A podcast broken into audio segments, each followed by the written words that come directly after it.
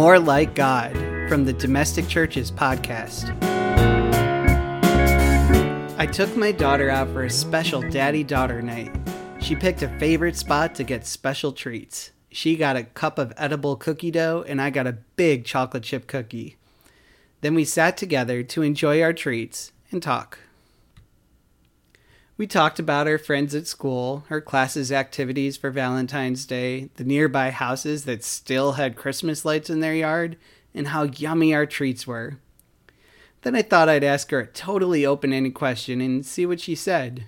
I asked, What would you like to talk about? I recently shared in the What Did You Do Today episode of my podcast how at dinner each night we ask our kids what they did that day. My daughter must know the routine because when I asked what she wanted to talk about, she asked me, What did you do at work today? I quickly considered how to tell a young child about my day at work as an engineer in a way that would be interesting to her.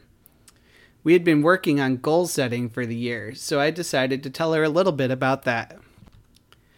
Today we worked on making some goals, I told her. Do you know what a goal is? She told me that she didn't know. So I explained that a goal is when we think of something we really want to do or to learn, or a way to make ourselves better.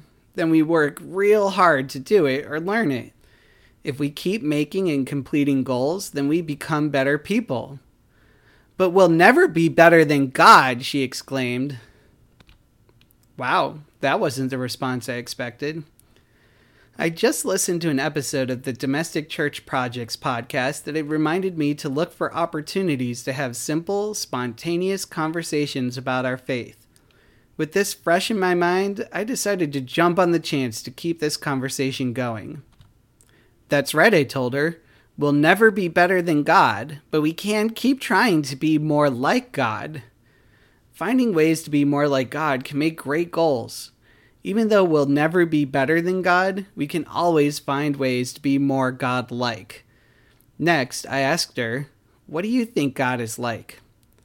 We are made in the image of God, so I was confident that whichever aspect of God with which she responded, there would be a way for her to grow more like God in that respect. She thought for a moment and answered, God is a creator, He makes people. That's right, I said again. Then I explained that we can be like God because we can be creative too. We can't make people, but I asked her about some art projects that she did at school. I told her that we can create artwork and be creative because God is creative and we were made to be like God. It was a quick, simple, unplanned, spontaneous conversation. As that podcast had recently reminded me, conversations like this should be common in our domestic churches. I'm making a goal for myself to keep looking for opportunities like this to have simple conversations with my family about my faith.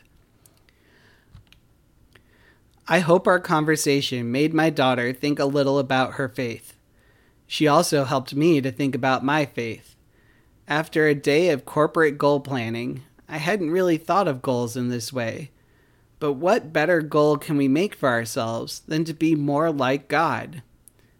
Many of us recently made New Year's resolutions in the last several weeks, or will be thinking about Lenten resolutions in the next couple weeks.